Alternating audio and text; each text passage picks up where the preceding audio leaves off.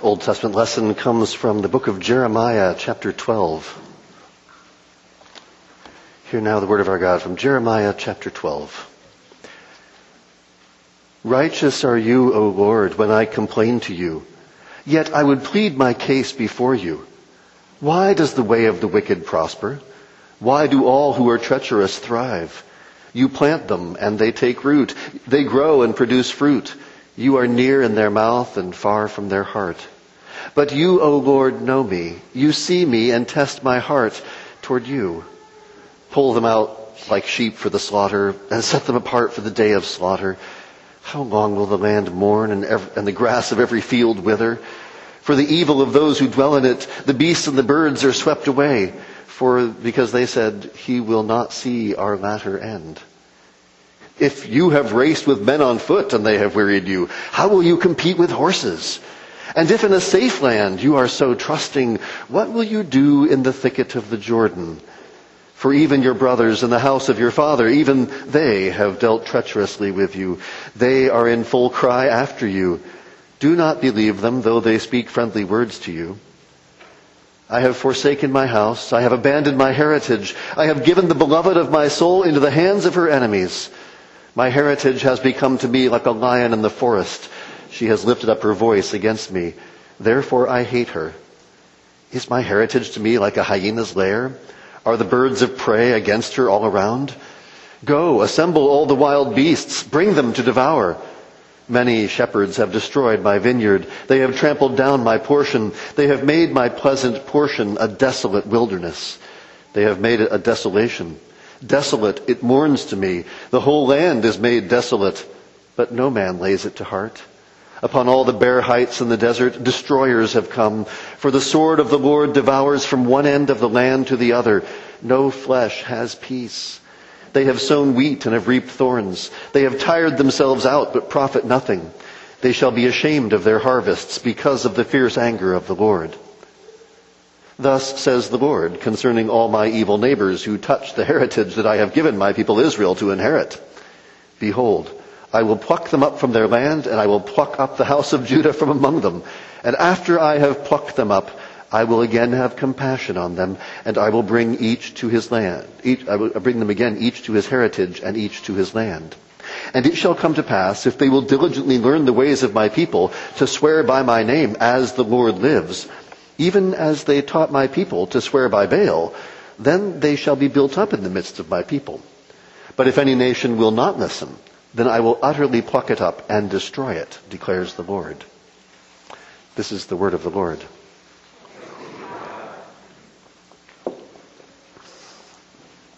I've often, I've often noticed in preaching through the, the scriptures that the apostles and our Lord himself were very much rooted in this understanding of the exile that Jeremiah is talking about. After all, that's where they lived. We've forgotten the exile, for the most part. We don't think about the exile nearly so much. We tend to think in terms of, oh, we, we, we know the story of, of, of Adam and Eve and we, we, we, know about, we know about Abraham, Isaac, and Jacob. And, and maybe we get as far as, as, as Moses and, and Joshua and the conquest. And, and yeah, there was that David guy. He was king. And, and, and let's see, his name, his son, uh, Solomon, right. And after that, it's all, it's all a blur. I mean, I'm seeing from some smiles that this is your experience too. I mean, this is full 30, 40% of my Bible was this impenetrable morass of the prophets, which a few chapters in Isaiah, oh yes, a few chapters in Jeremiah, okay. And then the rest of it was like, uh-huh. What, Jeremiah 12? I mean, how, seriously, how many of you, oh yeah, Jeremiah 12, one of my favorite chapters. But this is, this is the world, this is the, the context in which our Lord Jesus Christ and his apostles were operating. They lived in the, the, this, in this sort of this is where they came from. Because God had promised the restoration of Judah and any nation, any people that would confess Judah's God. Yeah, Jeremiah promises, any nation who fears the Lord will be, will be built up in the midst of my people.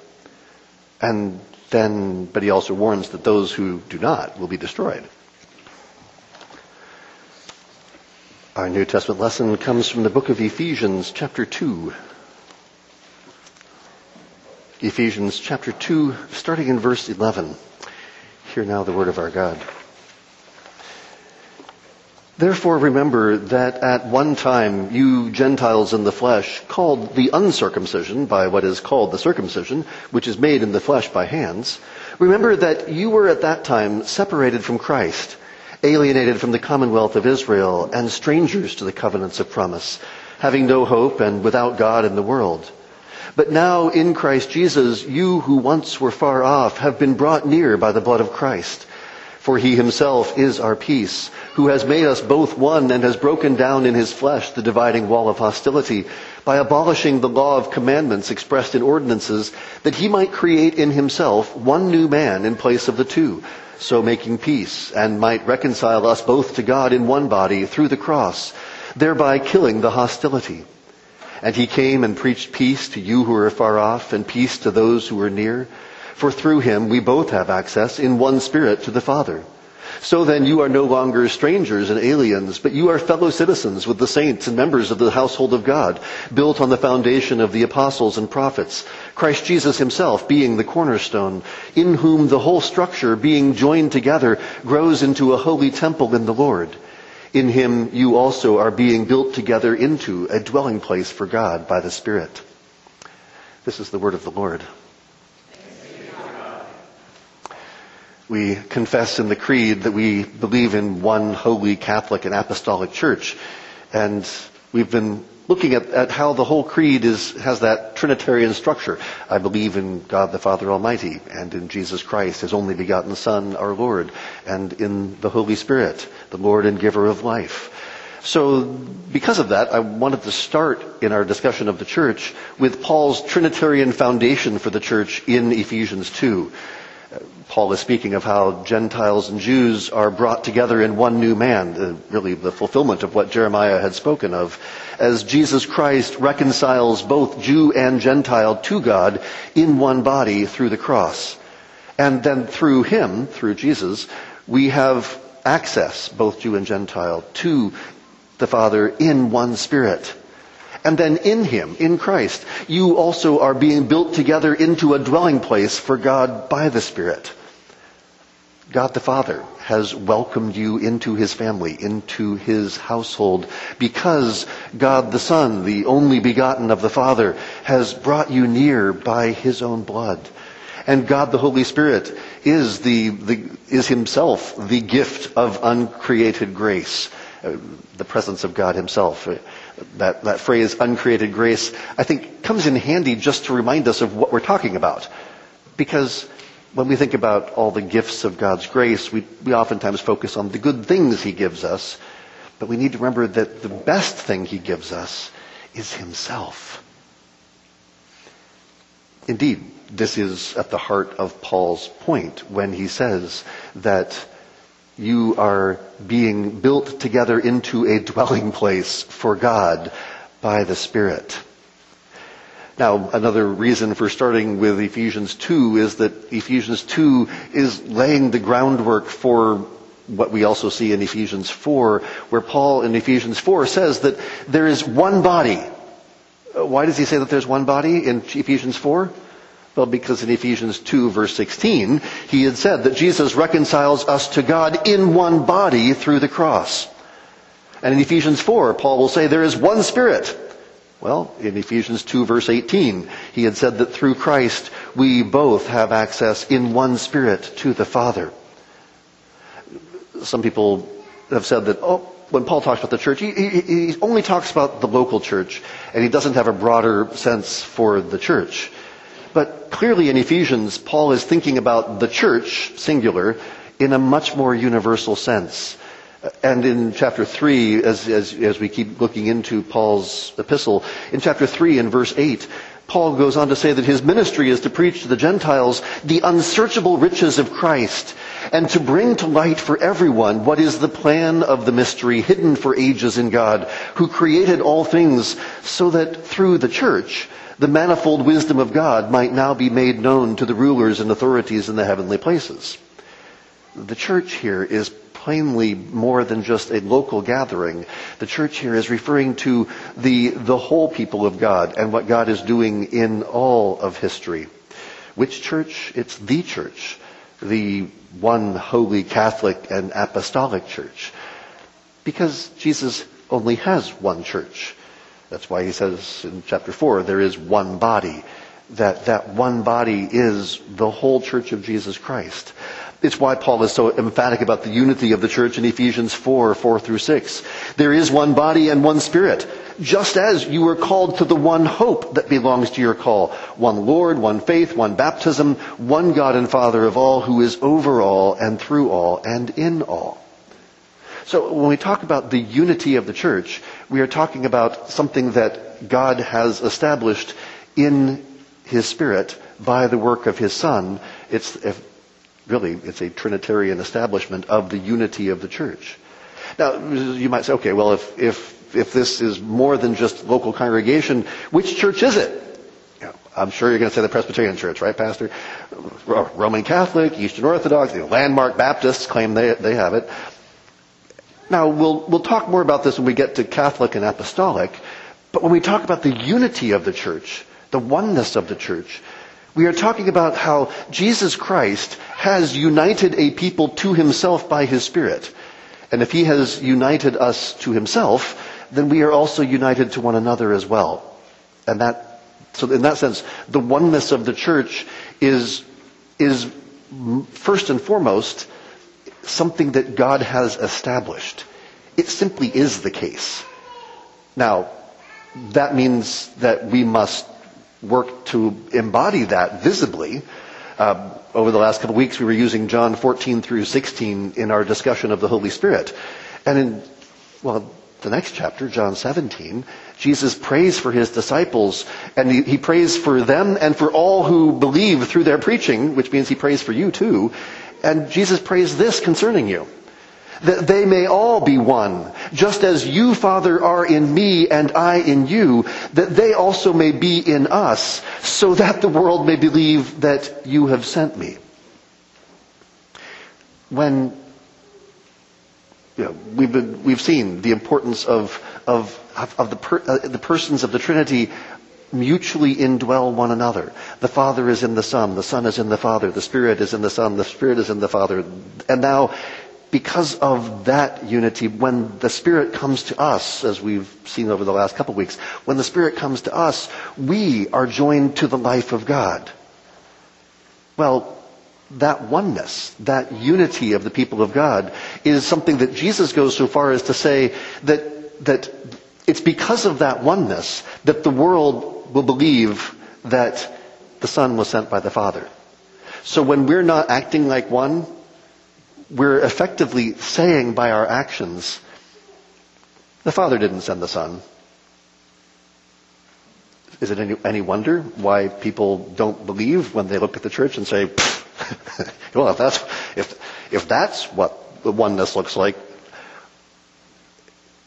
because the oneness of the church is not only a given, it's not only something that God has established, the oneness of the church is also something that we have to embody, we have to put into practice. The division of the church is not a good thing. Indeed, the, the division of the church only comes about because of sin. Now, that doesn't mean that the people, that, that it's always the fault of the people that left. Sometimes it's the fault of the people that pushed them out. Uh, Actually, if you want a good illustration of how the scripture thinks about the oneness of the church, think back to the days of Jeroboam, the son of Solomon, or the, Rehoboam, the son of Solomon. And when Jeroboam rebelled and led the northern kingdom away from, uh, from, from the son of David, you can see how the sin of Solomon, and then especially the sin of Rehoboam, provoked the whole situation. So when we say that, that division always comes about because of sin, Sometimes it's the sin of those in charge. And it's also worth noting that God promised Jeroboam that if Jeroboam would follow him and worship him appropriately, then God would bless Jeroboam and give him a long-standing kingdom. Now, he also told Jeroboam, now, I have promised to David that, so basically, your kingdom won't last forever, but I have promised, but if you, if you're faithful and you follow me, then I will bless you, and the northern kingdom of Israel would be blessed by God. There you have, you might say, the, what, you know, a, an example of a church split, where God seems to be siding with the group that split if they'll follow him. Now, if you know the story, you know that Jeroboam doesn't. In fact, Jeroboam builds golden calves for Israel to worship. It's like, and God's like, no, no, that's not following me. Uh, so, because of, and that's where, so just, you know, it's, it, it, I like the illustration of Jeroboam as sort of how to think about a church split, because there's a way of dividing that is proper when those in authority are completely misbehaving and doing things that are harmful to the people of God. But that doesn't mean that therefore whatever the splitters do is, is fine. So that's where the caution for those who split. Because, so, you know, church divisions are never a good thing. And you can see all sorts of misery that results from from the division of Israel. And in the same way, you see lots of misery that results from church divisions today. Where there has been sin, we need to repent. The, one example in the, the founding of the PCA was, was tainted by, by some serious racism. There were some founders of the PCA who publicly objected to having black elders or pastors sitting in presbytery with white pastors. And so several years ago, the PCA General Assembly publicly repented of letting that slide and, and, permitting that in our midst at the beginning of the PCA. Because it's important that when we have sinned, that we own it and say, no, we were wrong, we shouldn't have done that. Because, and then, and then to put into practice the, that repentance. But why is it important to believe in one church? Why does the unity of the church matter? Well, um, one simple reason is because she's our mother. Uh, Paul says in Galatians 4 that the heavenly Jerusalem is our mother. I mean, you, are probably familiar and you probably use the Im- image of, of the church as the bride of Christ. But did you know that the Bible actually uses the term mother more often for church than bride? Paul, Paul uses the term bride of Christ in a couple of really famous passages. But bride actually is only used a handful of times, whereas mother is used actually dozens of times throughout Old and New Testament. Actually, if you think about it, if the church is the bride of Christ, well, uh, what do you suppose happens when Christ and his bride are, yeah, well, um, John Calvin has a lovely way of saying this in his, when he's opening his discussion of the church. He says, I shall start then with the church, into whose bosom God is pleased to gather his sons, not only that they may be nourished by her help and ministry as long as they are infants and children, but also that they may be guided by her motherly care until they mature and at last reach the goal of faith.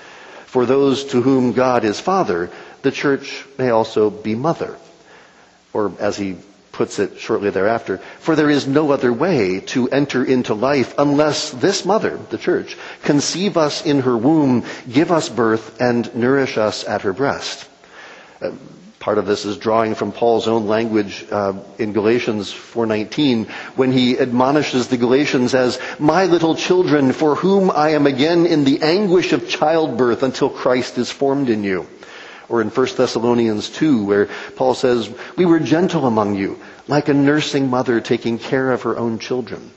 There's a way in which all of us are, are, are spiritually born again through, through in in, in the womb, as it were, of the church. But in this way, the oneness of the church is closely related to her holiness. Uh, and in, if you look over at chapter 1 of 1 Corinthians, uh, Paul speaks to the church, and Paul regularly, again, refers to the church as holy. And the holiness of the church is also, like the oneness of the church, it's something established by God. It's a, in one sense, it's a given. But in another sense, the, the holiness of the church is something that we also must pursue and embody. Paul says in 1 Corinthians 1 verse 2, he speaks to the church of God that is in Corinth, to those sanctified in Christ Jesus, called to be saints, together with those in, who in every place call upon the name of our Lord Jesus Christ, both their Lord and ours. The holiness of the church is both a gift and a calling to those sanctified in Christ Jesus. Now, if you know what's coming next in the book of 1 Corinthians, to call them sanctified seems a little bit odd. This is the most fractured, divided, sinful church of any of the churches written to in the New Testament. And he calls them to those sanctified in Christ Jesus. They are holy. They are consecrated. They are set apart as a holy people, a holy dwelling place for God. You are a holy church. That's, that's who you are. Now, but in the same, in the same breath, Paul says to, to, the church of God that is in Corinth, to those sanctified in Christ Jesus, called to be saints, called to be holy. So in the very same breath that he's saying you are sanctified, he says, but you are called to be holy. It's both a gift and a calling. It's both a gift and a task. You are called to be holy because your God is holy and he has joined you to himself. So when we talk about the oneness of the church, we also, we, yes, we believe in one church. We also believe in a holy church. And then, and then thirdly, we declare that we believe in a Catholic church. What do we mean by this? In our day, a lot of people have sort of surrendered the term Catholic to the Roman church, but there's no need for that. I mean, should we surrender the term Pentecost just because the Pentecostals use it? Or the Baptists? Um, because we're, we, we, no. This, this had better be a Pentecostal church. If this is not a Pentecostal church, we don't have the Holy Spirit. This is a Baptist church, because we better believe we baptize. We affirm there is one baptism. Now, some might say, well, but those terms are found in the Bible. Catholic, it's not found in the Bible. So why not let Rome have it?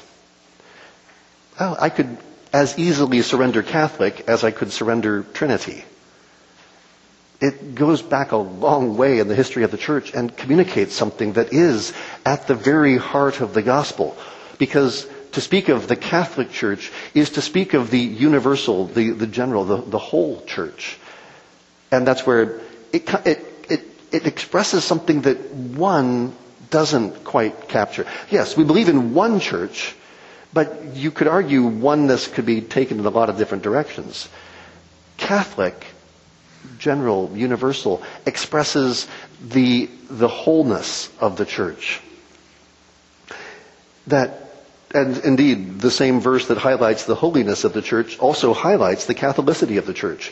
When Paul says in 1 Corinthians 1 verse 2, to the church of God that is in Corinth, to those sanctified in Christ Jesus, called to be saints, together with all those who in every place call upon the name of our Lord Jesus Christ, both their Lord and ours.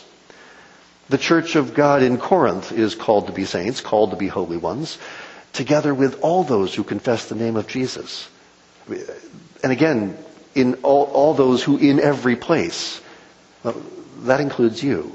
The, the Catholicity of the church is something that is both, it is, it's, it's something that is both something that it, it is extensive in space, the whole church in every place, but also in time, the whole church throughout all of history.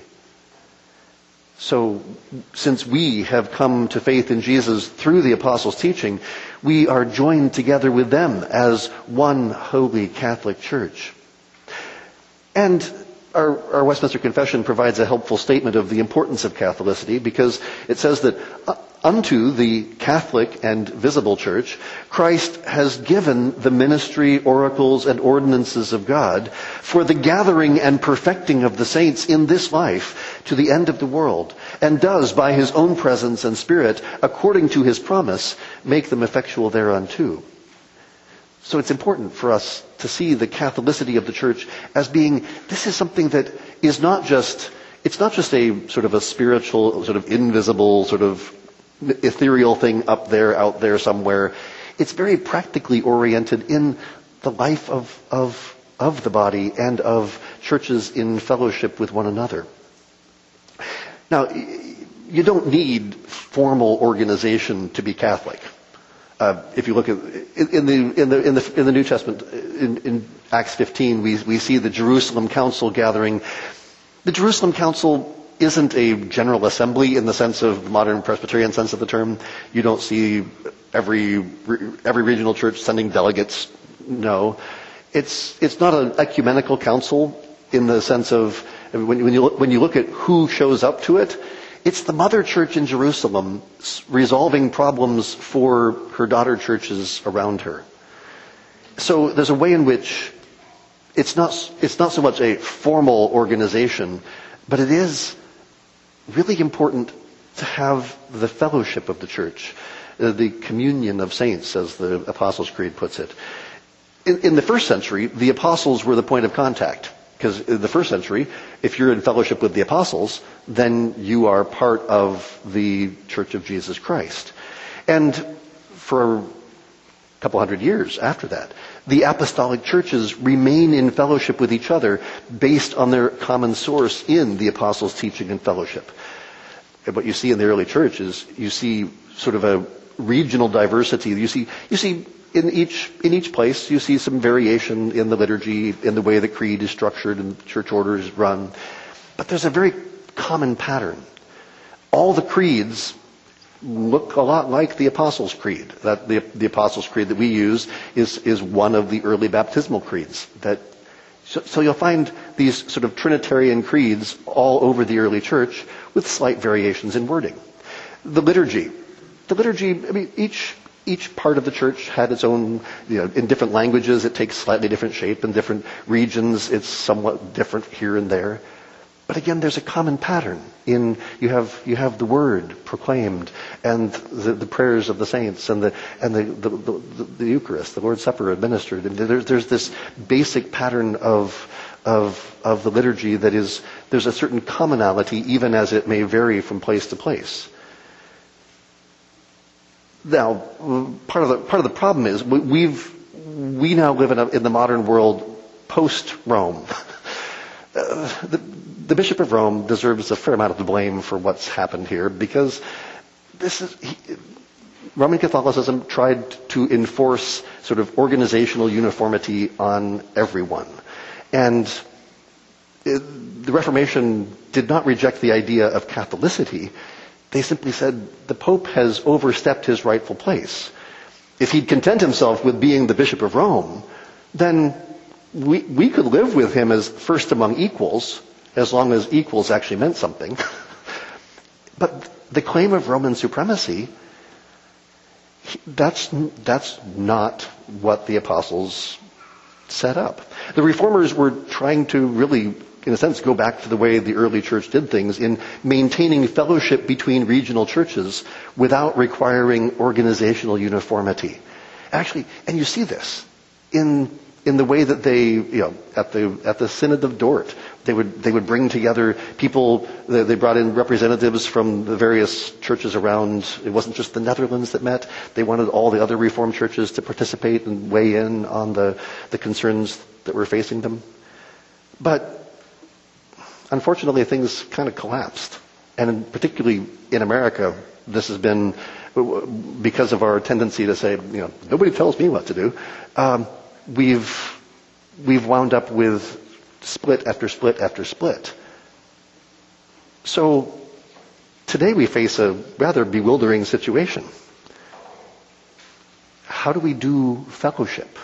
How do we practice Catholicity in an age that doesn't do Catholicity anymore. Um, and this is where the, the, the, pandemic, so for those of you who are new, uh, the pandemic slowed down some of our regional church activities in this area. But we used to actually do regular joint services with various churches in the area, and we've, uh, and we, in, in, various ways we've we've connected with with a number of churches. Twenty years ago, we started with some of our closer neighbors, Grace Reformed OPC in Walkerton and the Elkhart RPCNA. And then as more churches have been planted, we've connected with New City EPC and Christ Church Anglican, Redemption City Church.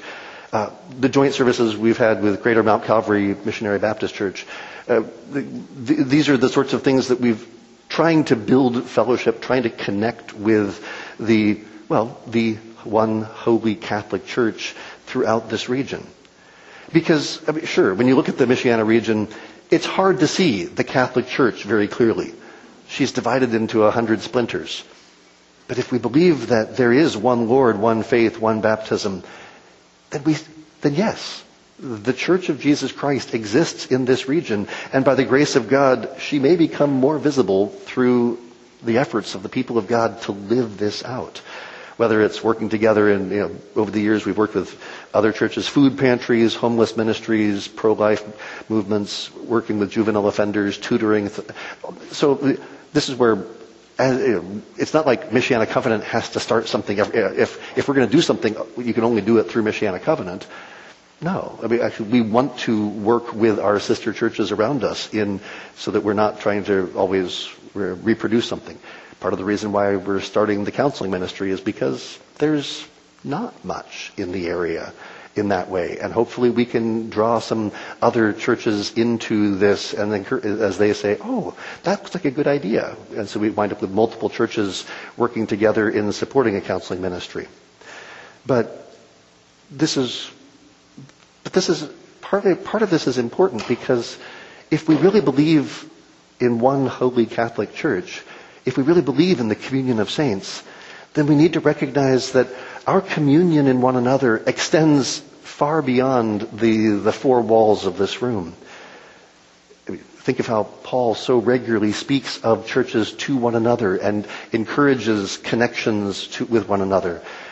Our, our confession summarizes this nicely in, in Westminster Confession, chapter 26 all saints that are united to Jesus Christ, their head, by his Spirit, so echoing Paul's language from Ephesians 2, and by faith have fellowship with him in his graces, sufferings, death, resurrection, and glory, and being united to one another in love, they have communion in each other's gifts and graces, and are obliged to the performance of such duties, public and private, as do conduce to their mutual good, both in the inward and outward man.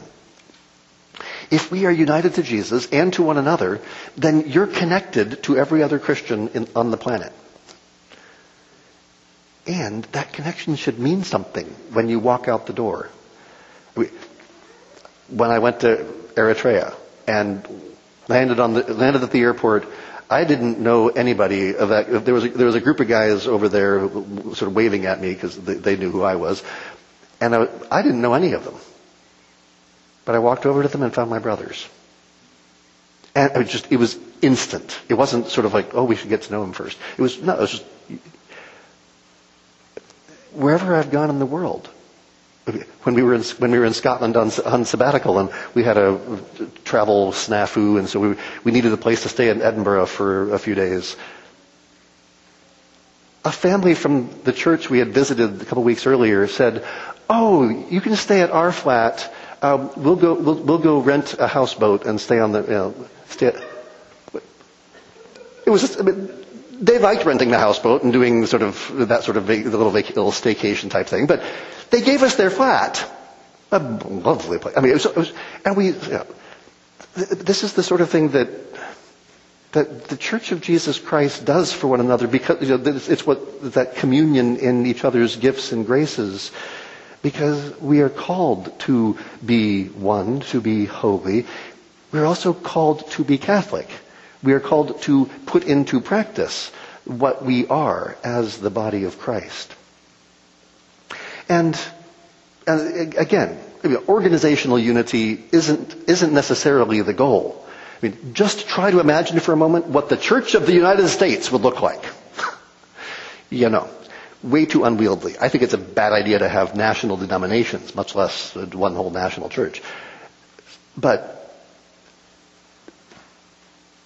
it would, what we need is to have regional connection and unity as we get to know the people around us. Well, but this also requires us, you know, in terms of how to get there, requires us to pay more attention to the fourth point of the creed, that we are an apostolic church. What does it mean for the church to be apostolic? It's what Luke tells us in Acts chapter 2 verse 42 when we're told that they devoted themselves, the early, Christians after the day of Pentecost, devoted themselves to the apostles' teaching and fellowship, to the breaking of bread and to the prayers. Notice the connection that Luke makes between the apostles' teaching and the apostles' fellowship. The, it's, sometimes people translate it the apostles' teaching, comma, and the fellowship, comma, and the breaking of. But the Greek is really clear here. It's the apostles' teaching and fellowship. From the beginning of the Church of Jesus Christ, it, she was an apostolic church. Until Acts 6, the apostles were the only officers in the church. Paul says in Ephesians 4, the apostles were the first gift to the church. Paul spends much of 2 Corinthians defending his apostolic ministry because he understands if he's not an apostle, then he has no business saying what he's been saying. So, the idea of an apostle is important. Now, part of, in the, in the first century, the word apostle just meant somebody who's been sent. So we hear the word apostle and we instantly think, oh, apostle. That's not all bad, but you have to remember when you're reading the word apostle in the New Testament that when they saw it, they just heard that, oh, a messenger, somebody who's been sent on behalf of, uh, uh, sort of an agent, emissary, somebody who's been sent on behalf of somebody else. This also helps understand why there are references to false apostles, because I mean, we, we tend to think of it as, oh, well, but there were the 12 apostles, the 11 plus 1 plus Paul. So, but why is Paul having to defend his apostolic authority? If either you're an apostle or you're not, right? Well, there are lots of people in the first century who are sent from one place to another. And there are lots of teachers who are sent. And when a teacher is sent from one place to another, he will likely be called an apostle. So, apostle in the first century didn't just mean the twelve. Now, what's happened is now, for us, it does mean, it basically does mean the 12 and their circle. But the problem for the early church was, what do you do when the apostles died? People are saying different things about what the apostolic teaching is. Some say that Jesus was just a man. Others say he was an angel. Others, and, and then how do you know where to go to church? How, you know, if, if you, if you if you go from one town to another, which happened a lot in those days, there's, there's like, there's like three or four different gatherings in this town, and they, and uh, which one is the church? They all say they believe in Jesus. How do I know which one to go to? Well, this is why Catholicity was important to the early church, because they thought it was important to be connected to each other. That they weren't just isolated off, off over here. So when you'd move to one town to another, you'd say, hey pastor, who are you in fellowship with in Corinth? And you might say, well, Corinth, they're still a mess. Um, we know from 50 years after Paul, they were, they were still a mess. But, but, how do you know? Well, this is why it was important to them that be in fellowship with the apostles and the apostles' teaching, so that those who were, who were connected with the apostles are the ones that you'll be connected with. Really, the only way that divisions and schisms can be resolved is to become more and more an apostolic church. Now that, that doesn't mean that we try to simply reproduce the way things were in the first century.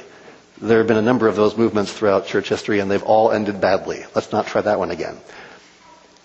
An apostolic church does not ignore the 2,000 years of the Holy Spirit's working in the church. But at the same time, an apostolic church will test everything by the apostolic teaching. And that's where so you know, when, when, Rome starts adding new doctrines that you can't find in the apostolic teaching, it's like, well, no, you can't do that. On the other hand, we need to be careful because the lesson of Rome should be taken seriously. We could wind up doing the same thing they did. We need to be, I mean, this, this is where the assumption that, oh no, uh, we have an infallible church. The PCA, uh, well, no, of course not. But doesn't that, if we take that seriously, then, well, then that means that we could get it wrong, couldn't we? If we, if we start acting as though the Westminster Confession is, is, is the perfect statement of doctrine and it could never be, it could never be amended, well, that would be a claim of infallibility for the Westminster Confession. This is not, a, this is not okay. And that's where over the, over the last several centuries, the Westminster Confession has been amended on several occasions. And we would, you know, of course it's always a challenge to figure out how. My, my suspicion is, how, how, how will it ever get amended? Probably as the PCA is in negotiations with other churches for closer working together, un, possible union, and, and, if, and, and they'll have to say, hey, you know the way you say that, you should think about that. We need to be willing to listen to our brothers and sisters and say, oh, okay, sort of like what we've seen in Sunday school. The way we're using these words, the way you're using these words, you're hearing something that we're not saying. We're hearing something you're not saying. How do we actually say this well together? That's my hunch. Obviously, this climate in our particular moment in American history it may not be all that conducive for that sort of conversation, but that's the sort of thing that I think will need to happen in order to make sure that we're continuing to try to live out what it means to be one holy Catholic and apostolic church. It's not, it's not going to come about by sort of going backwards in history. It can only come by going forwards in following the one Lord who has called us to that one faith that we can continue to pursue. So let's pray. Lord, have mercy. We, we confess before you that, that we have not lived as one holy Catholic and Apostolic Church. We have too often run after our own individual desires and we haven't listened to, to your voice and we haven't, we haven't done what you have called us to by your prophets and apostles.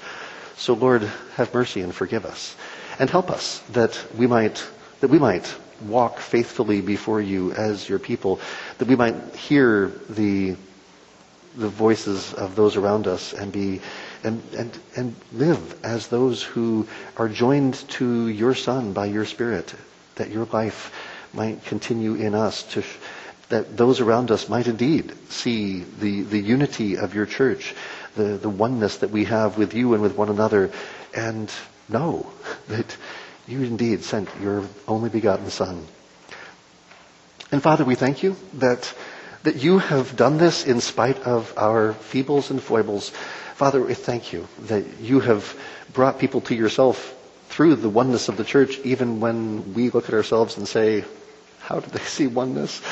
But Lord, you keep doing it. And so we thank you and we pray that you would continue it. In Jesus' name, amen.